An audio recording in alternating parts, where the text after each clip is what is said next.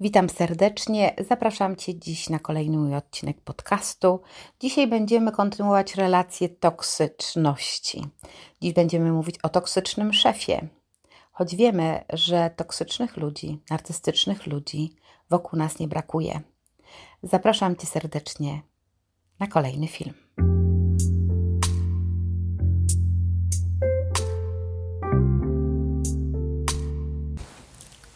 Narcystyczny szef.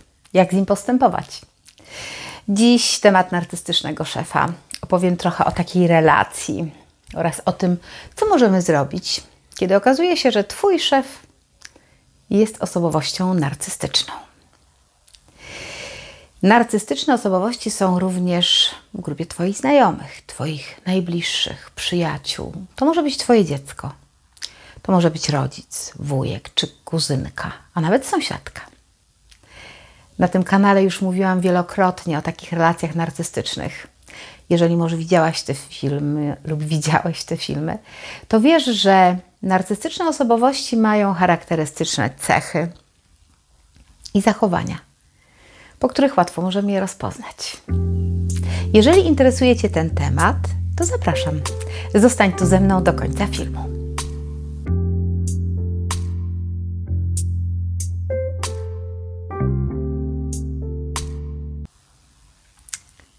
Pierwszy dzień w pracy. Jesteś w stresie, ale takim wiesz, zdrowym, na poziomie beta. Wyczekujesz z zainteresowaniem wszystkich spraw, które będą ci powierzone.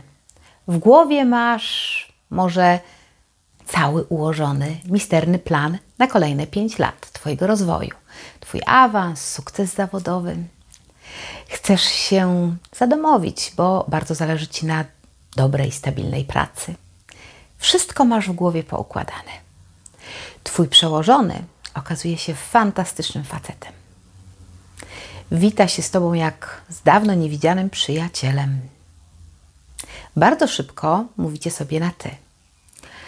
Zaprosił Cię na jedno z tych wyjątkowych spotkań, jak powiedział, dla wybranych. A Ty oczywiście pękasz z dumy, myśląc, w końcu trafił mi się jakiś przyzwoity szef, przyjaciel i mentor. Dzisiaj jest tutaj tak gorąco, że słuchajcie, ja płynę, ale postaram się dalej to kontynuować. Wszystko się dzieje tak szybko i wiesz, masz takie wrażenie, że to cud, że to Twoje marzenia o idealnym miejscu pracy się po prostu spełniają. Lan, lawina endorfin Cię zalewa.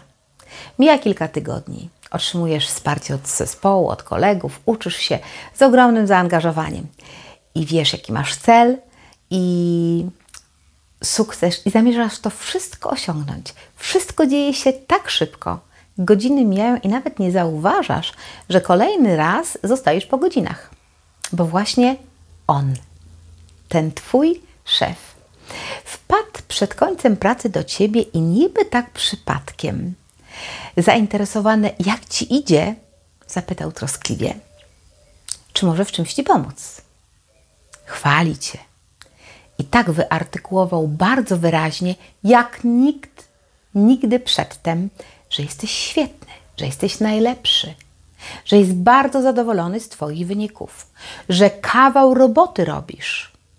Łechta Cię wizją przyszłości. A informacje skąd ma? Oczywiście, skrzętnie je spiął z Twoich ust już na takiej rozmowie kwalifikacyjnej. I zgodnie z tym, co mu wtedy powiedziałeś, w jakim kierunku chciałbyś zmierzać? Jak byś chciał, żeby wyglądała Twoja kariera zawodowa właśnie w tym przedsiębiorstwie? W związku z tym dzieli się z Tobą w tajemnicy, że w niedalekiej przyszłości będzie potrzebował kogoś zaufanego, takiego fachowca, który wiesz, zna się na pracy i patrzy na Ciebie, a Ty czujesz, że mówi o Tobie bez wątpienia. Kiedy zakończy to przedstawienie, to zapyta: Czy mógłbyś zrobić coś dla mnie? Wiesz, tak po przyjacielsku. Przysługa, no wiesz. Ale ty bez zastanowienia powiesz tak. I to tak będzie nie po raz ostatni. Nawet nie zauważysz, że ten proceder powtarzać się będzie coraz częściej. No ale przecież nie odmawia się przyjacielom, a ponadto Przecież chcesz awansu i sukcesu, a sprawcą tego może być tylko on, twój szef. Chcesz przecież awansować i się szkolić, po to, by zrealizować swój plan. W końcu czujesz, że to wszystko może się udać. Masz przecież przełożonego, który jest z tobą, jest zainteresowany tobą, pomaga ci, myśli o tobie, chce twojego sukcesu. To pułapka, w którą wpada prawie każdy. Więc nie obwiniaj się, jeżeli tak jest w Twoim życiu, albo tak się zdarzyło. Póki co jesteś szczęśliwy, nawet nie zauważasz, że jesteś używany jako środek do celu, czyli narcyz, szef otrzymuje oprócz Twojego zaangażowania w pracę również Twoje uznanie, podziw, czyli energię, z której czerpie garściami. Takie, takiej osobie służysz tylko do zaspokojenia jego własnych potrzeb. Jej zainteresowanie Tobą ma tylko jeden kierunek i nie ma ono nic wspólnego z Twoim sukcesem. Narcyz potrzebuje do przeżycia energii, którą czerpie od drugiego człowieka, i może to być relacja taka, ale też może być dotyczyć szefa furiata, despoty, takiego, który poniża, wyzywa, kara milczeniem, odbiera przywileje, nie wyraża zgody na urlop w wybranym przez ciebie terminie lub odwleka z akceptacją tego urlopu do ostatniej chwili. To jest ten ktoś, który pomija cię w nagrodach i szkoleniach, ignoruje twoje wypowiedzi na wszystkich zebraniach. Z lekceważeniem odnosi się do wszystkich twoich pomysłów. Prycha, robi dziwne miny, kiedy zaczynasz coś mówić. W moim doświadczeniu zawodowym, kiedy szef krzyknął na mnie pierwszy raz, ja myślałam, że się przesłyszałam. Natomiast kiedy to się powtarzało tak systematycznie, to zaczęłam, zaczęłam to tak odbierać bardzo personalnie i nie było mi z tym łatwo. Zaczęłam więc go unikać i kuliłam się w sobie, kiedy na korytarzu słyszałam jego głos. A kiedy wzywał mnie do gabinetu, zalewał mnie zimny pot. Kiedy milczałam, zanurzając się w swoim lęku, to utwierdzało go w przekonaniu, że robi dobrze. Takie miałam przynajmniej wrażenie. Ale on nie rozpatrywał tego w ogóle, tylko czerpał z mojego strachu. Ale wtedy ja jeszcze tego nie wiedziałam. I mimo tego, że unikałam go jak ognia, on zawsze znalazł pretekst, by się do mnie doczepić i skrytykować moją pracę. Podnosił na mnie głos przy moich kolegach w pracy. Ja oczywiście nie zgłosiłam tego problemu do HR-u, bo pewnie może jak ty, wiedziałam już wtedy, że to niewiele zmieni. I już wtedy też wiedziałam, jakie są jego zażyłe stosunki z koleżanką, która jest szefową HR-u. Więc po prostu odeszłam z pracy. A w nowej firmie na początku wszystko wyglądało bardzo dobrze. Przyszedł jednak taki moment, kiedy w sytuacji stresu przełożony rzucił w moją stronę trudny do zaakceptowania żarcik. Oczywiście podniesionym głosem, na co ja jestem bardzo przewrażliwiona. Zjeżyłam się wtedy i wrócił taki lęk związany z poprzednim doświadczeniem. Zaczęłam się znowu bać, że historia się powtórzy. Kiedy ponownie na mnie krzyknął, znowu chciałam uciekać. I przez moment myślałam, że mam po prostu pecha i że trafiam zawsze na szefów despotów.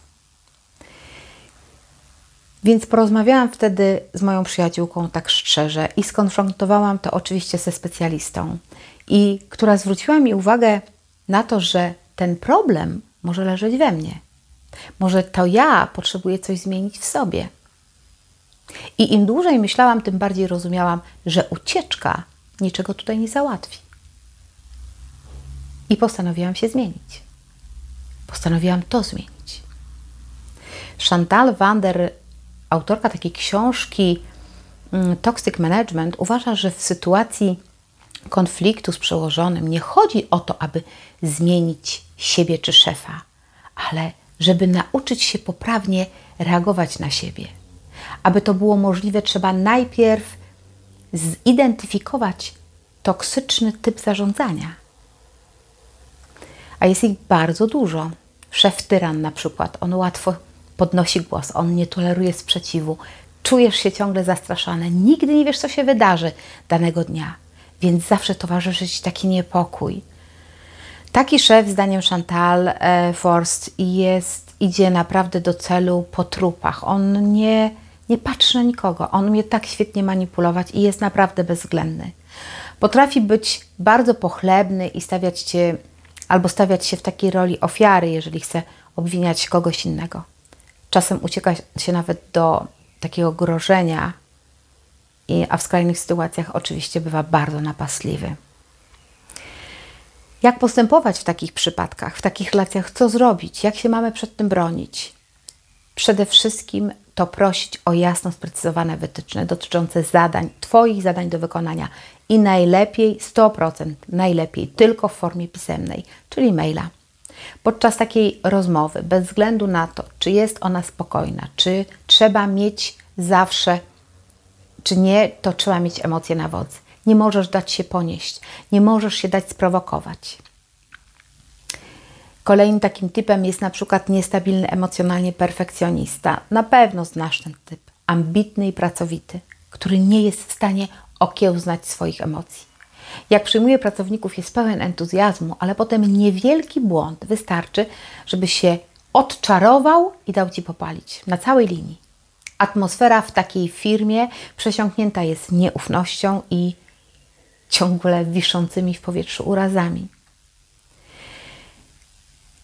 Pracownicy, którzy mają nad sobą osobę taką niedojrzałą emocjonalnie, powinni skupić się na swoich zadaniach. I chodzi tutaj o to, że nie muszą spełniać wszystkich oczekiwań szefa. I to pisze Chantal w swojej książce.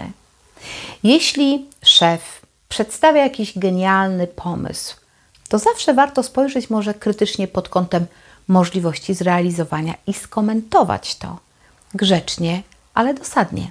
Na przykład w ten sposób, że Twój pomysł jest naprawdę dobry, ale jakie mamy na to środki czy czas na jego realizację?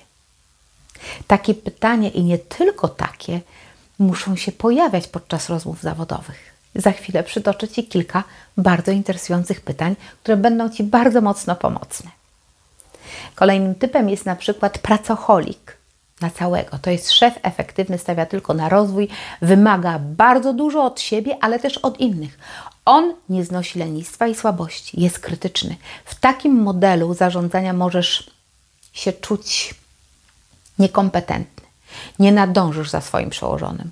Z kolei on nie rozumie, że ktoś może pracować inaczej niż on. W takiej sytuacji warto porozmawiać na osobności. Skoro, zobacz, skoro Ciebie zatrudnił, no to musiał wiedzieć, że masz jakąś wartość. Nawet jeżeli on Cię bezpośrednio nie zatrudniał, to firma Cię zatrudniła, więc masz wartość i nie daj sobie tego odebrać. Można mu powiedzieć wtedy, co czujesz. Na przykład możesz powiedzieć: Słuchaj, ostatnia nasza rozmowa na temat 10 projektów, które wykonamy jednocześnie, sprawia, że ja czuję się absolutnie nieswojo, niekomfortowo. Wolałbym, żebyśmy najpierw skupili się na pierwszych pięciu, dwóch i robić to systematycznie. I powiedz to jak najbardziej opanowanym głosem, ale stanowczym, jednocześnie bardzo grzecznym. Nie daj mu poży pożywki w postaci lęku, czy stresu, czy emocji, bo wiesz, dla niego to jest pokarm. Wiesz, że to nie jest ja, ja wiem, że to nie jest łatwe. Nie będzie łatwo, ale będzie warto. Może wypij walerianę przed takim spotkaniem, żeby prowadzić ją naprawdę w spokoju, w taki sposób. Ważne jest też, żeby pokazać takiemu szefowi, że nam zależy i że jesteśmy dobrzy w tym, co robimy, pod warunkiem, że możemy to zrobić zgodnie ze swoimi preferencjami. Kolejnym szefem może być taki antypatyczny który może być chaotyczny, ambitny lub leniwy albo i leniwy. Może prezentować różne modele zarządzania, ale cechą, która go wyróżnia, jest niechęć do ludzi. Można też takie odnieść wrażenie, że on cię nie lubi i na każdym kroku cię będzie osądzał. W stosunku do niektórych osób wyraża taką złość, jest tak niecierpliwy i często mm, unika konfrontacji to chyba jeden z najtrudniejszych typów przełożonych. Zdaniem Chantal W relacjach z takim szefem zasada numer jeden to, aby nie traktować jego ataków osobiście. Nie ma sensu. Nie ma też sensu na siłę dążyć do rozmów, skoro on nie ma na to najmniejszej ochoty. I unikać zwierzeń na temat, nie mówić na temat emocji, bo szef antypatyczny może wykorzystać informacje przeciwko tobie, co zdarza się naprawdę bardzo często. On cię o coś zapyta, a potem ci tym przyłoży. Jak to narcyz. Jednak bez względu na to, czy relacje z szefem są toksyczne, czy nie, zawsze trzeba robić swoją robotę, czyli pracować najlepiej jak się da, wypełniać swoje obowiązki, aby być takim trudnym do przyczepienia się, wiesz, żeby ten przełożony się do ciebie po prostu nie miał o co przyczepić. Ja wiem, że każdy z nas potrzebuje takich pozytywnych emocji. Jeśli ktoś, kto nami kieruje, nie ma w zwyczaju udzielać pochwał za dobrze wykonane zadanie, no to można sobie samemu je wyegzekwować. Dosłownie. Tak, ja tu w Holandii nauczyłam się kilku rzeczy, bo nie mamy w Polsce takiej tradycji, a w Holandii jak, jak, jak najbardziej. Możemy sobie powiedzieć, a, wiesz, widzisz, jaką fajną robotę wykonałem? Zobaczyć, co szef powie. Tak czy inaczej, można, można wymu wy, wymusić pochwałę, jeżeli jest Ci bardzo potrzebna. A możesz też na przykład pracować nad, swoją, nad swoim poczuciem wartości własnej i uzyskać taką niezależność od nikogo. Czyli wiesz, taką mieć samą swoją wartość i wtedy już nie potrzebujesz pochlebstw. I chyba ostatni typ, jeden z najtrudniejszych szefów, przynajmniej dla mnie, to jest krzykacz. To jest taki, który ciągle krzyczy i szydzi z pracowników. Na tego typa to naprawdę nie działa nic i obojętnie, czy będziesz grzecznie i poprosisz o zadania na piśmie, czy użyjesz jakiegoś, nie wiem, super grzecznej formuły, to dla niego jak gdyby nie działa. Chociaż możesz napisać do niego, jeżeli dobrze rozumiem, to oczekujesz ode mnie tego i dasz to w treści maila. Jeżeli na przykład możesz napisać, jeżeli masz inne wymagania, to napisz mi, jakie, proszę. To jest chyba jedyny sposób, by jasno sprecyzować swój zakres obowiązków i odpowiedzialności. W jego przypadku to może nie działać, ponieważ on będzie szukał ciągle takiego powodu, żeby się wyżyć na tobie. I, i w ten sposób będzie czerpiał, czerpał energię. Energię swojego strachu. Jemu nie chodzi o Twoją pracę, o skuteczność czy cokolwiek innego. On chce poczuć zapach Twojego potu, Twojej krwi. Kiedy się boisz, po prostu, ja mówię całkiem poważnie, tak się zachowują. Kiedy pozwalasz na krzyk, narażasz siebie na ogromny stres i tracisz zaufanie do siebie, Twoja wartość spada, odporność się obniża. Wtedy też cały system immunologiczny siada i wychodzą na wierzch choroby immunologiczne. One się uaktywniają. Czasem masz już dość i myślisz, zwolnię się. I to może jest dobra myśl. Ale jeżeli to już kolejny raz zaczynasz od nowa i myślisz, że z czystą kartą zaczniesz gdzie indziej i wszystko się na nowo poukłada i postanawiasz, że już nigdy, przenigdy nikt cię nie będzie obrażał i nie będzie na ciebie krzyczał.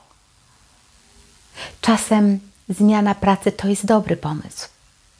Nie warto walczyć z wiatrakami na siłę zmieniać siebie czy szefów.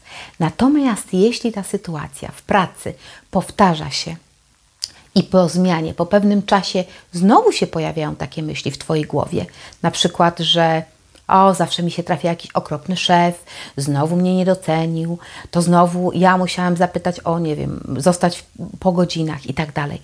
No to może znaczyć, że to właśnie Ty masz z tym kłopot. Jak sprawdzić, co jest prawdziwym powodem? Czy to są warunki w pracy wyjątkowo niesprzyjające, czy to coś w nas jest, ma jakiś kłopot? Najprostszy sposób to chyba przeczekać. A jeżeli nie działa i szef krzyczy jeszcze mocniej i częściej i głośniej, to może inteligentna riposta. To są metody, jednak krótkoterminowe. Żadna z nich nie zmniejsza liczby takich incydentów w pracy, wręcz przeciwnie. Zachowania te mogą nasilić się poprzez prowokację. Inny sposób, trudniejszy, zdecydowanie trudniejszy i wymagający przemyślenia i przygotowania, ale najbardziej skuteczny, uwierz mi, to umiejętność stanięcia w swojej własnej obronie. Twoja satysfakcja po fakcie jest nieoceniona. Zaufaj mi. Są takie trzy główne etapy działania w takiej sytuacji. Pierwszy etap to jest przygotowanie w sensie dosłownym, czyli mam tu na myśli głębokie oddychanie. Zaczerpnij powietrza, policz do dziesięciu. Oddychaj, wyrównaj swój oddech. Przygotuj się na atak na podstawie wcześniejszych doświadczeń, oczywiście, ale myśl realistycznie, jednak pozytywnie. Kolejnym etapem jest wyzwanie. Wyzwanie to jest drugi etap i to jest użycie zdań lub pytań domagających się odpowiedzi od drugiej strony. To daje Ci czas na przemyślenia, na działania. Czasem też potrafi zatrzymać impulsywnego szefa. Możesz poprosić go o podanie wyjaśnienia lub wskazania błędów, na przykład, które spowodowały, że szef zaczyna krzyczeć.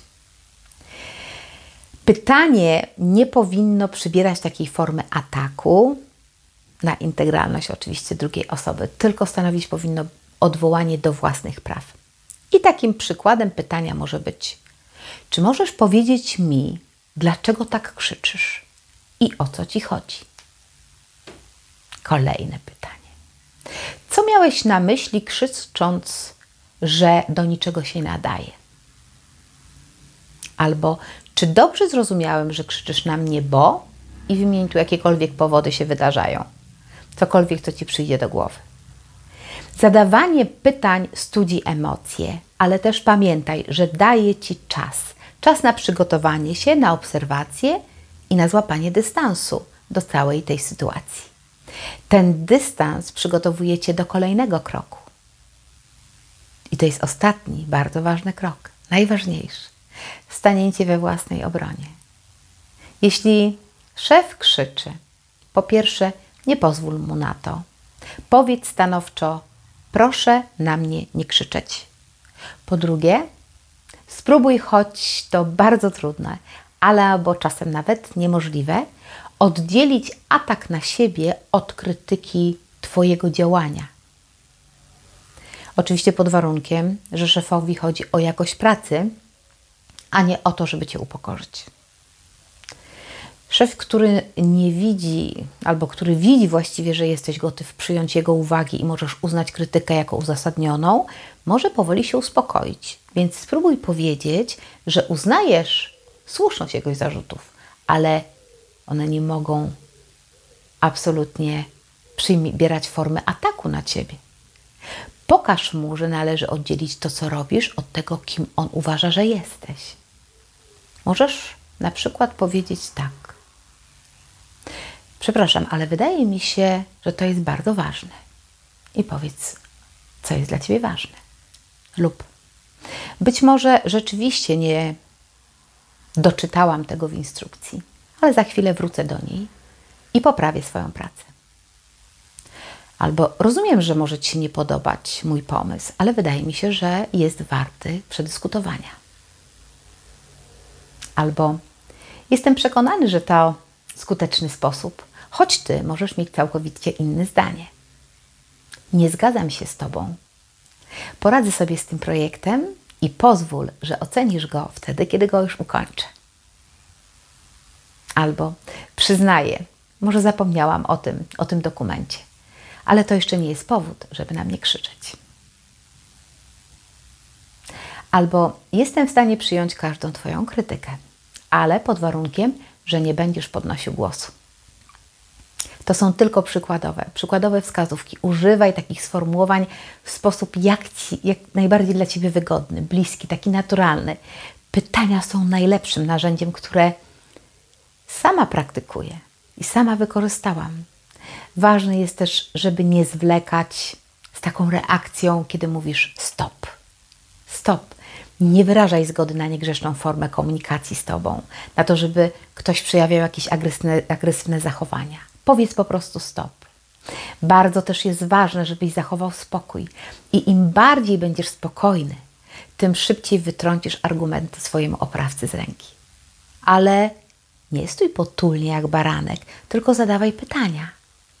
Na przykład to pytanie ja bardzo lubię i najbardziej je lubię wtedy, kiedy widzę reakcję zwrotną od osoby, która atakuje.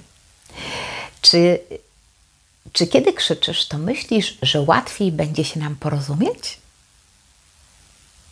Albo drugie, czy czujesz się lepiej, kiedy narzucasz swoje zdanie, nie dając dojść do głosu nikomu? Czy nie wysłuchując tego, co ja czy mój kolega ma do powiedzenia? Ćwicz takie pytania. Przed lustrem, na spacerze. Wyobrażaj sobie wasze spotkanie, wizualizuj nawet te najgorsze momenty, po to, żeby się zmierzyć z własnymi emocjami, przygotować sobie linię wewnętrznej obrony, czyli nauczyć się chronić samego siebie. Jeśli nauczysz się w takich sytuacjach zachować spokój, odpowiadać asertywnie i być zadowolonym z siebie i ze swojej pracy, to sprawi to, że będziesz miał szacunek do siebie i Twoi współpracownicy również. Tylko takim zachowaniem zdobędziesz odwagę konieczną do na przykład zmiany działu w firmie lub w ogóle pracy, jeżeli będzie taka konieczność. I jeszcze jedno jest bardzo ważne. Gdy szef jest w zbyt dużych emocjach, nie warto z nim rozmawiać. Można tylko powiedzieć głośno i stanowczo: Proszę na mnie nie krzyczeć. Lub nie podoba mi się, gdy na mnie krzyczysz. Do tematu możesz zawsze wrócić, ale gdy emocje opadną, stanowczo wyartykułuj swoje pytanie dotyczące incydentu i domagaj się na nie odpowiedzi. Jeśli trudno ci znaleźć jakieś odpowiednie słowa czy reakcje na nieprzyjemne słowa szefa, może warto poszukać wsparcia. To jest naprawdę, żeby się wspólnie pouczyć. Ja Cię bardzo serdecznie zapraszam na indywidualne spotkanie dotyczące asertywności i stawiania granic. Zapraszam Cię, oczywiście w opisie tego filmu znajdziesz kontakt do mnie, jeżeli miałbyś ochotę popracować ze mną. Warto jest sobie poćwiczyć. Warto poćwiczyć jest z kimś, kto się tym zajmuje, e, komu ufasz, z kim Ci się fajnie pracuje. Wspólnie myślę, że możemy do, do, dołożyć takich starań i spojrzeć na pewne obszary, które sprawiają Ci szczególne trudności. I ja również pokażę Ci wiele narzędzi, które umożliwią Ci takie radzenie sobie w trudnych sytuacjach.